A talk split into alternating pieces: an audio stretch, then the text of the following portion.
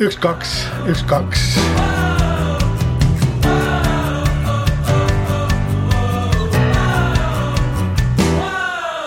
Seikkailemaan.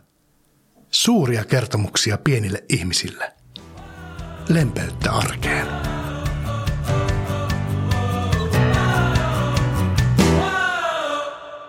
Hei, minä olen Riku. Tervetuloa mukaan seikkailulle. Olen tänään kotistudiolla – ja niin on myös koko muu perhe.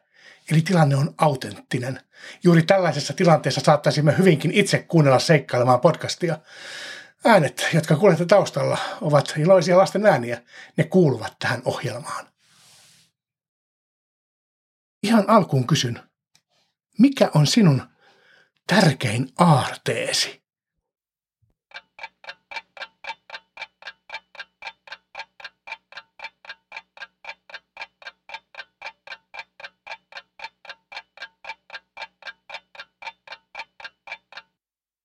Eri asiat ovat tärkeitä eri ihmisille.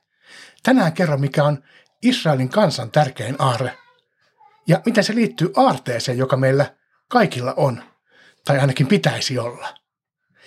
Ennen kuin lähdemme lukemaan Israelin kansasta ja heidän aarteestaan, muistatko vielä tehtävän, jonka annoin sinulle kaksi viikkoa sitten? Pyysin kokomaan palikoista korkean tornin ja poistamaan tornin yläosan sen rikkoutumatta – Ensin kaksin käsin, sitten yhdellä kädellä ja lopuksi vielä molemmat kädet selän taakse sidottuina. Viime kerran kertomus käsitteli seurakuntaa. Seurakunta on sellaisten ihmisten joukko, joka uskoo Jeesuksen ja tietää, että Jeesus rakastaa heitä. Puhuimme myös pyhästä hengestä ja siitä, miten pyhä henki auttaa ihmisiä muun muassa tekemään hyvää toisille ihmisille. Seurakunta on aina joukko ihmisiä. Seurakunnassa voit aina pyytää apua, kun sitä tarvitset. Onnistuit varmasti hyvin ja helposti ja nopeasti poistamaan päällimmäiset palikat turvallisesti kahdella kädellä. Miten kävi yhdellä kädellä? Löysitkö ratkaisua? Entä ilman käsiä? Kun tehtävä on hankala, usein helpoimmalla ja nopeimmin pääsee pyytämällä apua. Minä voin siis pyytää Akselia apuun. Akseli, tulisitko tänne? Sano kaikille hei. Voitko auttaa minua ja nostaa kaikki muut tornin palikat pois tuosta tornista paitsi sen alimmaisen? Nosta niin, että ne jäävät yhä torniksi tuohon vierelle. Kiitos.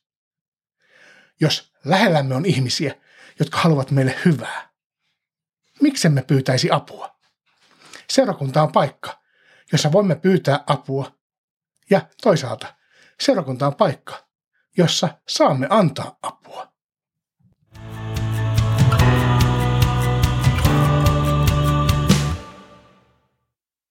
Kun avaat raamatun, ensimmäinen kirja on Mooseksen kirja, ja niitä on siinä vielä neljä perässä, yhteensä viisi. Voi siis päätellä, että Mooses on raamatussa keskeinen ja tärkeä henkilö. Mooses oli saanut Jumalalta erityisen tehtävän. Hänen piti opastaa Israelin kanssa pois Egyptistä, takaisin omaan maahansa. Matkasta tuli paljon pidempi kuin kukaan arvasikaan. Vaellus erämaan halki kesti peräti 40 vuotta. Noina vuosina tapahtui monia ihmeellisiä asioita. Jumala itse kulki kansansa edellä. Joskus hän ilmestyi savupatsaana, joskus tulen lieskoina. Eräänä päivänä kansa saapui Siinain vuoren juurelle. Silloin tapahtui jotain todella merkillistä. Jumala kutsui Mooseksen ylös vuorelle kahdenkeskiseen tapaamiseen. Jumala puhui usein Moosekselle, mutta sillä kertaa asia oli erityisen tärkeä. Kansa leiriytyi alas vuoren juurelle ja Mooses lähti kapuamaan kohti vuoren huippua. Yhtäkkiä vuori rupesi savuamaan. Kuului torven toitotusta ja maa vavahteli.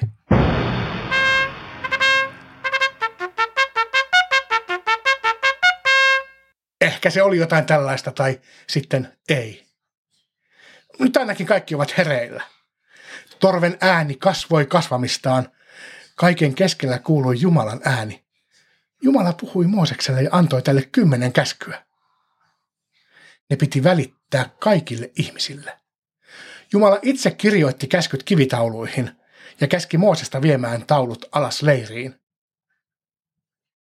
Kun Mooses 40 päivän päästä laskeutui vuorelta, huomasi hän kauhukseen, että tällä välin kansa oli luopunut elävästä Jumalasta ja tehnyt itselleen epäjumalan, kultaisen sonnin.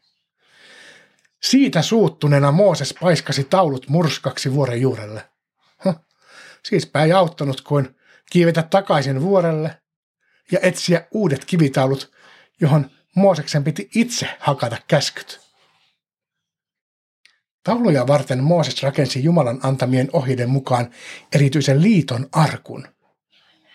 Arkku tehtiin akasiapuusta ja peitettiin kullalla sekä sisältä että ulkoa.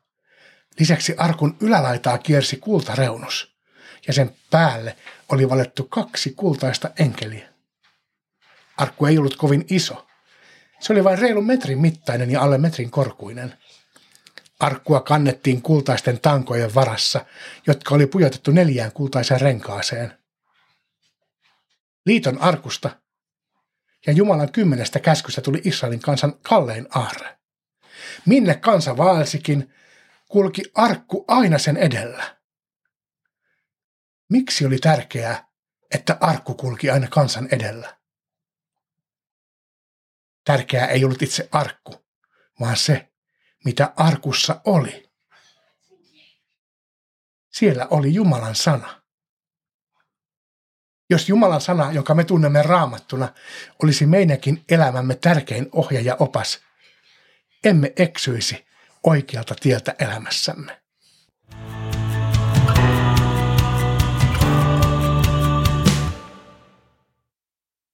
Leikitään vielä ajatusleikki. Arvaatko mitä ajattelen? Annan vihjeen ja sinä yrität arvata. Odottakaa aina ennen arvaamista, että sekuntikello on tikittänyt aivan loppuun, että jokainen saa miettiä riittävän kauan. Se on vihreä.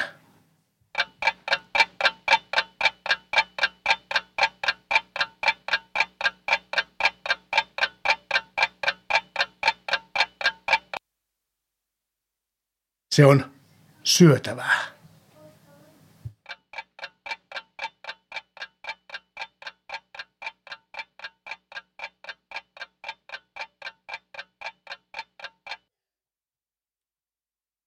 Se on pitkulaisen muotoinen.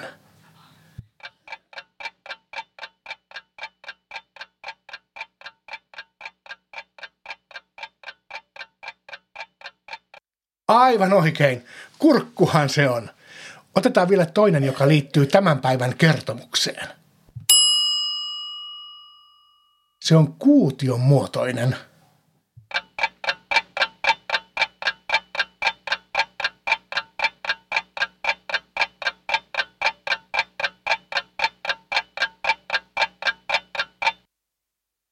Siinä oli paljon kultaa.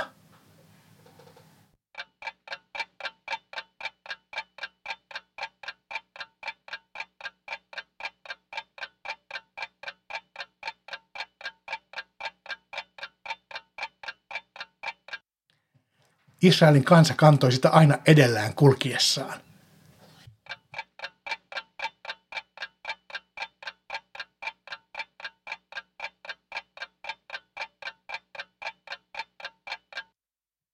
Kyllä, kyseessä on liiton arkku, jonka sisällä olivat nuo kivitaulut, joihin kymmenen käskyä oli hakattu. Valitkaa nyt joukostanne joku, joka miettii jotain asiaa ja antaa siihen liittyviä vihjeitä. Se, kuka ensimmäisenä arvaa kohteen, saa itse keksiä seuraavan kohteen. Jatkakaa arvuuttelua vasta, kun tämä jakso on loppunut. Sen jälkeen voitte pelata niin kauan kuin jaksatte tai tulee aika lopettaa.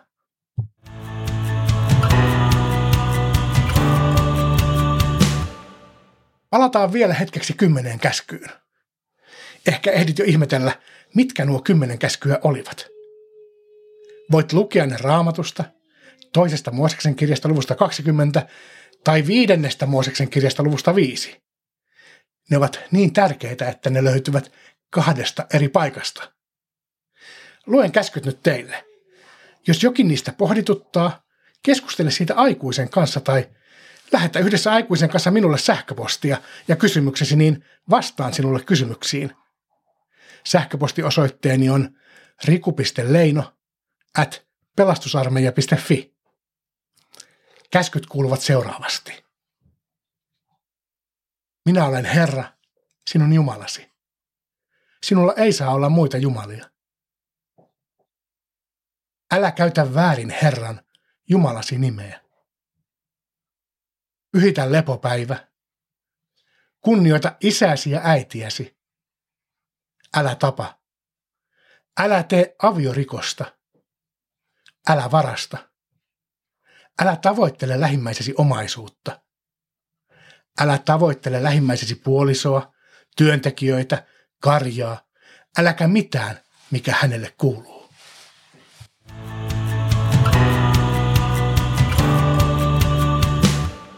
Kiitos, että olit mukana tällä seikkailulla. Seuraava Seikkailemaan podcastin jakso ilmestyy taas kahden viikon kuluttua. Silloin kerron teille Paavalista ja siitä, miten hän vapautui vankilasta, jonne Makedonian matkallaan joutui.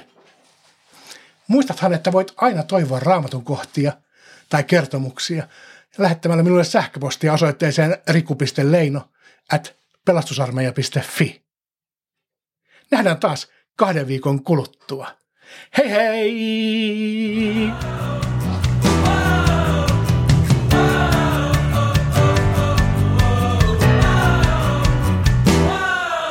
Seikkailemaan.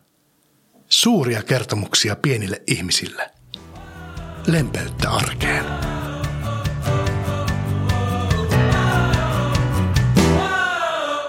Lempeyttä arkeen podcastit. www.pelastusarmeija.fi kautta Tampere. Valitse sieltä podcastit.